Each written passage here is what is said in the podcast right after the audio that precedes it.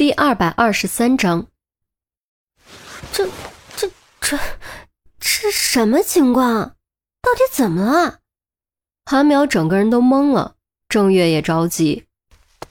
啊，周哥，这到底怎么回事？为什么抓范队？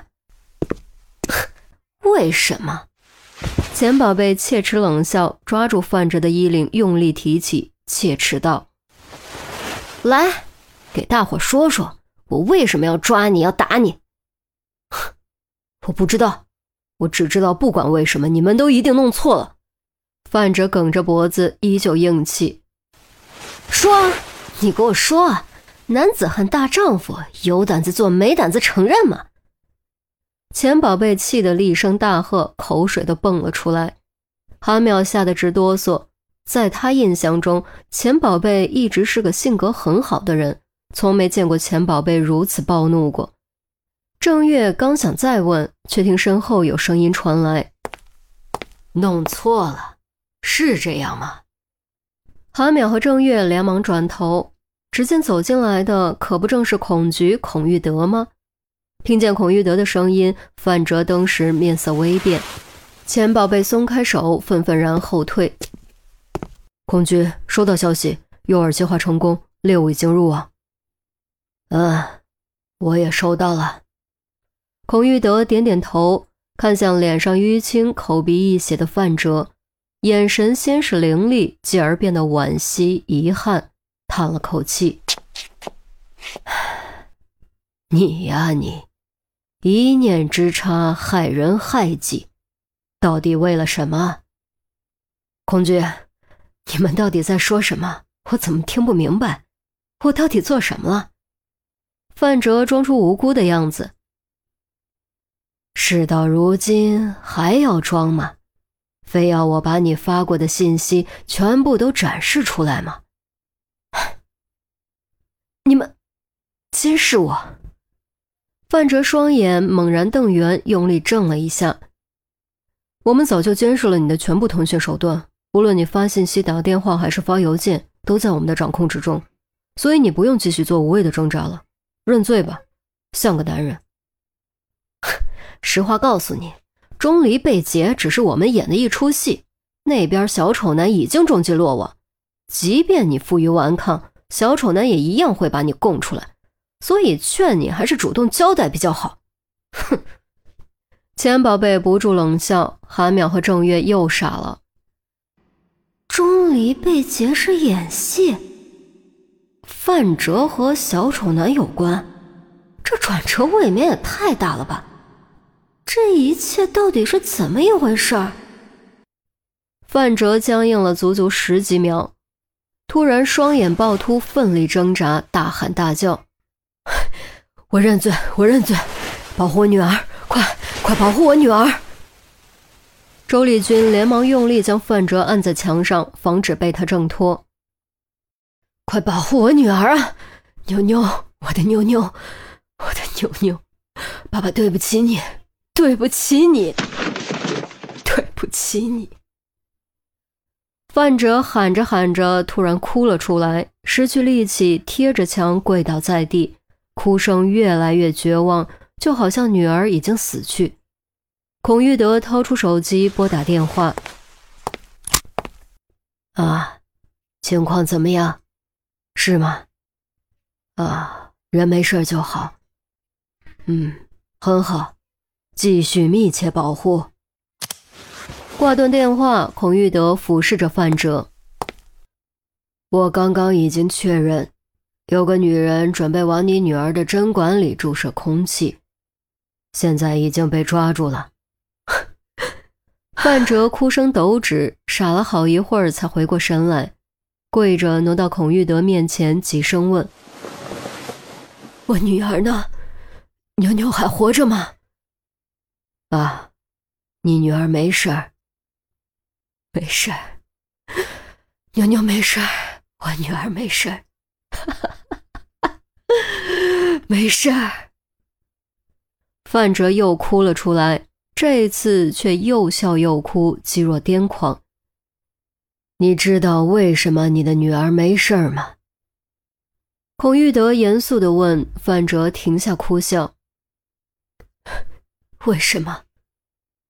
因为钟离，他早已猜到你甘为内鬼，是因为受到胁迫，而迫使你妥协的原因就是你的女儿，是他让我派人暗中保护你的女儿，以防你身份败露，连累你的女儿。是他？怎么会是他？他怎么知道的？范哲喃喃自语，意识中突然浮现出赶走钟离那天办公室面谈的画面。钟离离开前说的最后一句话是：“女儿很可爱。”难道钟离是从照片看出来的吗？果然，只听孔玉德继续说：“钟离是从照片看出来的。他说，照片中你女儿手上有什么？”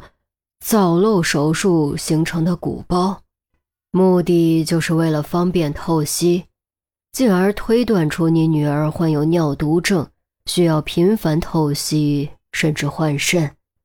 而换肾需要很多钱，你不可能有那么多钱，极有可能通过不正当的途径弄钱。范哲无言以对，没想到钟离竟然早就把他看透了。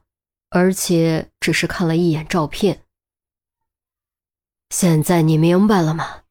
你一直在协助小丑男坑害钟离，把他往火坑里推，而他明知如此，却还是替你的女儿着想，以德报怨，保护你的女儿。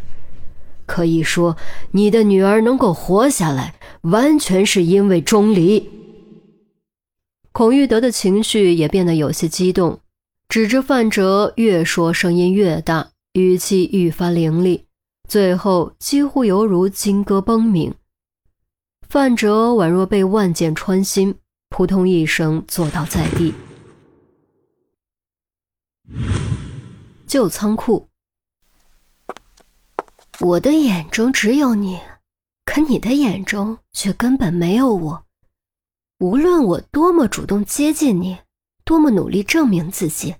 你都视如不见，你知道我心里有多难受吗？你知道我多煎熬吗？严心爱的情绪开始激动，积郁的怨愤如火山般爆发。你自己知道为什么？我知道，我当然知道，不就是那件事吗？我也是为了活下来而已，我有什么错？我有什么错？严心爱大声质问着，钟离悄然捏紧双拳。所以我害怕你，你知道吗？害怕我，害怕我。严心爱抬起左手，捂着脸，发出奇怪的笑声。突然，笑声抖止，豁然抬头，只用一只黑森森的右眼盯着钟离，右手虚抓做握球状。冰冷的声音从牙缝里蹦出：“你的确应该害怕我。从我戴上面具的那一刻起，你就在我的掌控之中。能把曾经崇拜的对象握在手中，这种感觉真的太棒了。你陷害我就是为了掌控我。”钟离忽然觉得眼前的严心爱好陌生，陌生的可怕。当然，你不喜欢被我战胜的感觉，我就偏偏要让你体验这种感觉。我要把你逼到绝路，然后再把你拉回来，让你明白我并不比你差，我比你强。严心爱放下手。所以我被抓那天晚上，你来找我的真实目的，其实是为了往我房间里放证据，U 盘的网购记录。也是你用我的账号买的，对吗？钟离盯着严心爱，握紧的双拳悄然松开，平静的语气不像是在问，而像是在陈述事实。严心爱面色陡变，眼中似乎有挣扎之色，没有立刻回答，沉默许久才开口，语气竟然也平静了下来。你说的没错，那晚我去找你，小丑面具、U 盘，还有带血的泥土，就都已经在我包里。趁你离开的那段时间，我将面具和 U 盘藏好，将带血的泥土抹在了你的鞋底，这样你被抓后就百口莫辩，所有罪名都将指向你。你曾经付出的一切就将变成谎言，辛苦建立的一切都将瞬间崩塌，你将在背叛中痛苦绝望，进而放弃你不切实际的幻想，真正看到这个世界的残酷与真实。顿了顿，严心爱深吸口气，接着说：“最后，你将彻底明白，我们才是一类人。”只有我能够理解你，陪伴你，和你永远在一起。于西和杜宾默默听着严心爱和钟离之间的对话，彻底明白真相的同时，都感觉到了彻骨的寒意和战栗的恐惧。没错，你的确做到了，而且做得很成功。你让所有人都背叛了我，怀疑我，将我当成罪人。质问我，审问我，唾弃我。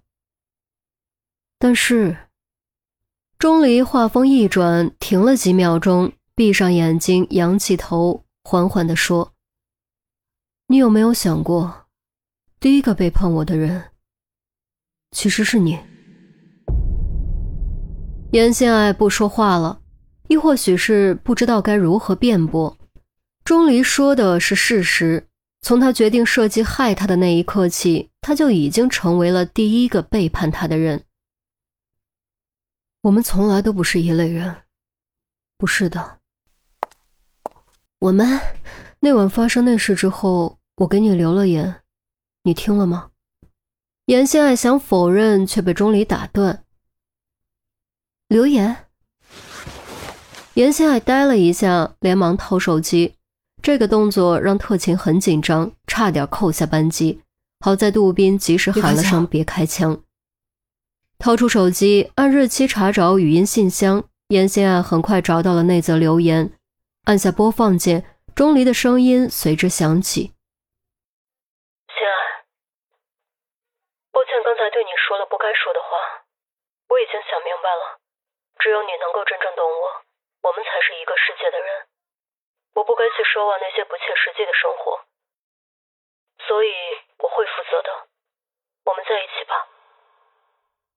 在普通人听来，这绝不是什么动听的话，甚至会有没得选、迫不得已的屈辱感。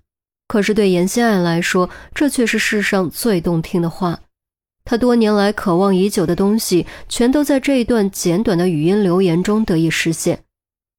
如果。如果能够早些听到这些留言，结局会不会就不一样了呢？可惜，如果是世上最无力的词，他的确错过了这段留言。该发生的都已经发生了，一切都已经不可挽回。